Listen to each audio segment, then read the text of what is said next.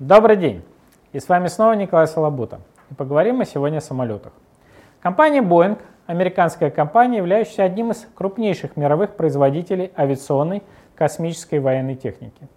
Львиную долю выручки занимает продажи коммерческих самолетов, что приносит компании порядка 60% от общего денежного потока. Согласно прогнозам Boeing к 1937 году, Отрасли потребуется более 42 тысяч новых самолетов, причем почти 74% из них будут узкофюзеляжными.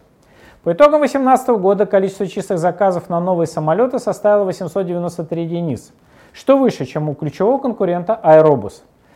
В 2019 году менеджмент компании планировал поставить от 895 до 905 самолетов. Однако ситуация с двумя авиакатастрофами Boeing модели 737 MAX внесли значительные коррективы в объемы поставок в текущем году. По итогам 9 месяцев 2019 года Boeing поставил лишь 307 самолетов по сравнению с 568 за аналогичный период прошлого года.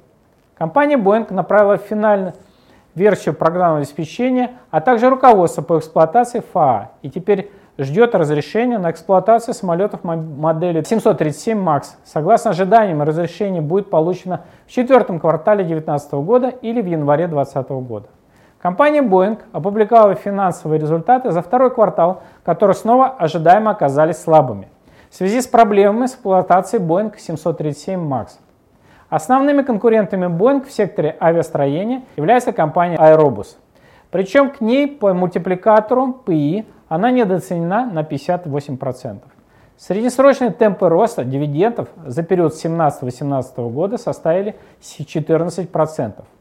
С технической точки зрения, на недельном графике котировки акций Boeing торгуется в рамках среднесрочного симметричного треугольника, из которого ожидается выход наверх в направлении исторического максимума.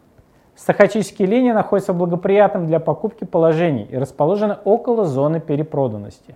Поэтому ожидается продолжение восходящего движения в направлении 365-370 долларов США.